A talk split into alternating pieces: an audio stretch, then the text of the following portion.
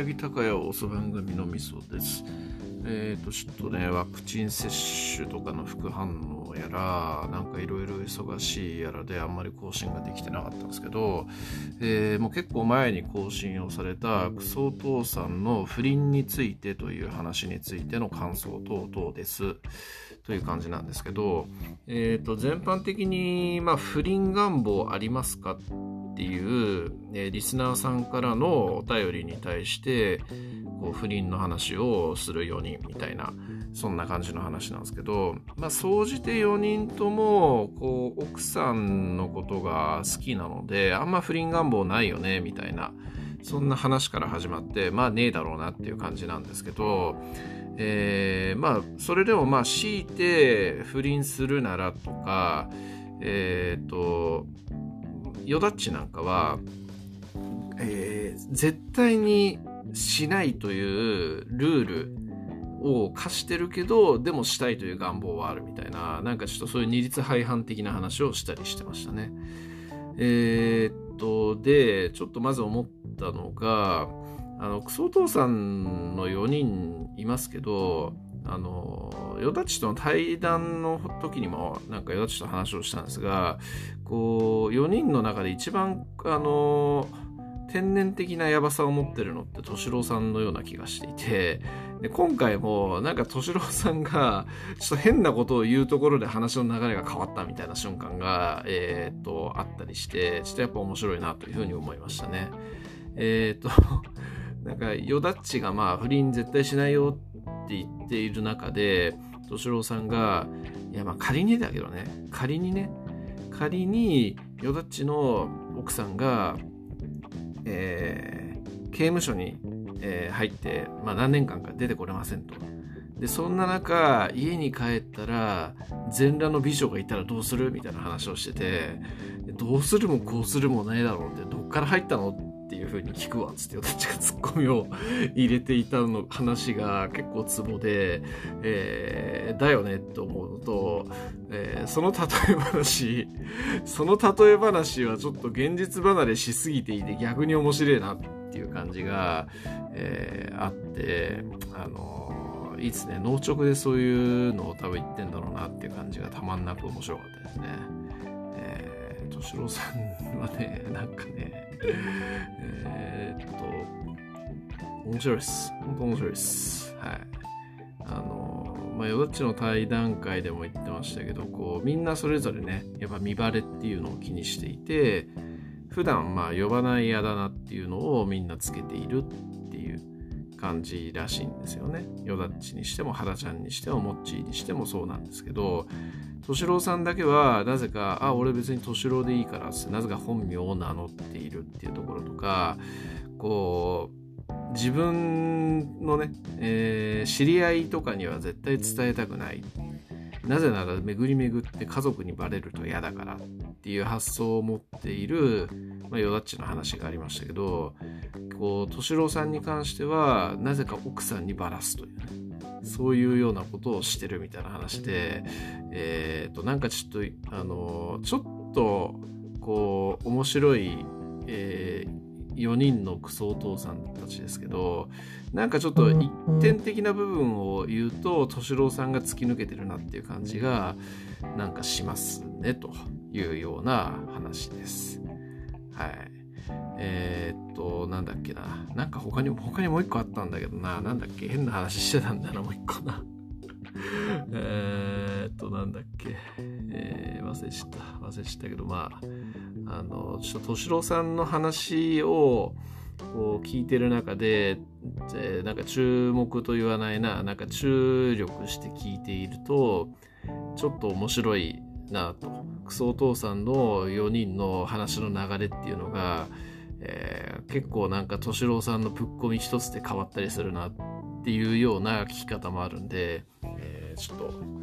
えー、そんなのもあったりするということで、えリスナーの方はちょっと注目してみるといいんじゃないかなというふうに思います。えー、で、不倫っていう話ですね。僕もね、あれなんですよね。あの、ご愛にくと全く不倫願望はなくて、妄想すらすることないっすね。うんなんででしょうね。まあ理由としてはもう本当に自分の今いる環境っていうのを崩すのが怖いっていうところがやっぱあるんでしょうね。えー、なんかね、上司と部下のラジオっていうラジオ、僕3つラジオやってて、その上司と部下のラジオとかでも何度も話してるんですけど、正直ね、僕は常に今が一番楽しいっていう感覚があるんですよね。だから今が一番楽しいからこそその今ある環境というものを自分から壊しに行くようなことっていうのは極力したくないと。幸せの要因っていうのっていろいろあると思うんですけれどもやっぱその中で家族とか人間関係っていうところはめちゃくちゃ重要だとですよね。でまあそのね家族や人間関係っていうものも日々移ろいゆく関係性ではあると思うんですけどもただまあね相手方がなんか変な動きをして自分がその相手を嫌うとか、えー、なんか嫌だなと思うとかっていうことがない限りは自分からあえてその関係性を崩しに行くような行為をする必要性っていうのは全くないと思うんですよね。なので、えー、そういう行為のなんか最たる例的なもので挙げられる不倫とかっていうものに関しては全く興味がないというところでしょうかね。はい。まあ、性欲とかね、肉欲とかね、そういうようなものっていうのは、まあ人並みにはあるとは思うんですけれども、うん、まあそれよりも大事なものがあるというふうな感覚でしょうかね。はい。まあ、あとはその人間関係っていうところなのかな。まあ、不倫とかっていうのが、まあ別にもうある程度年を取ると多分セックスとかそういうような部分よりも、こう、なんか背徳感とか、えー、なんかそういうその、えー、昔ね、えー、あった恋愛のドキドキ感を味わいたいとか、そういうようなところで不倫をするっていうような人たちっていうのが多分多いと思うんですけど、まあそういうところもないよなうん、ないっすね。まあ、妻一筋です、本当に。妻のことをね、本当にあの今でも死ぬほど愛していますんで、それに尽きるなというのが私の感覚ですと。いうようなところでしょうかね。はい。えー、まあそんなところですね。うん。まあまあ、でもまあね、えー、まあ、今挙げたようなそういうその人生のドキドキ感をもう一度味わいたいみたいな感覚っていうのは、やっぱね、たたまに感じることはあるっちゃあるので、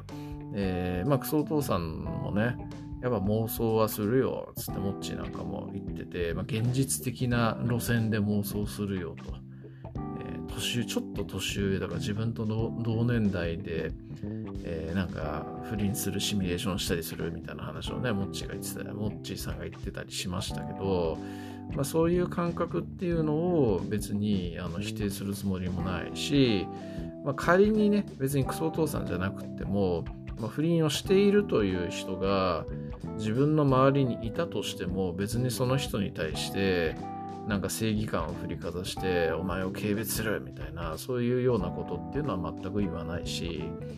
まあ別にね、えー、不倫っつったってまあそんなの人間が決めたルールに過ぎないので、えー、それが好きで好きでしょうがないような人たちはやってればよろしいというような感じです。はい。えー、まあそれがねただ自分に危害を及ぼすとかそういうような状況になったらその人とはま関わりは持たないっていう感じになるでしょうけど、まあ、別にねそれをやってる人たちがいて、えー、なんかそれをひけらかしてくるとか自慢してくるとかのろけてくるとかそういうのに関してはちょっと嫌ですけど、えー、まあ、実際そういう人たちがいてそういうことをしてるっていうのを小耳に挟んだとしても、まあ別にいいんじゃないのっていうような感じもあるというところでしょうかね。はい。えー、まあそんな感じのクソお父さんの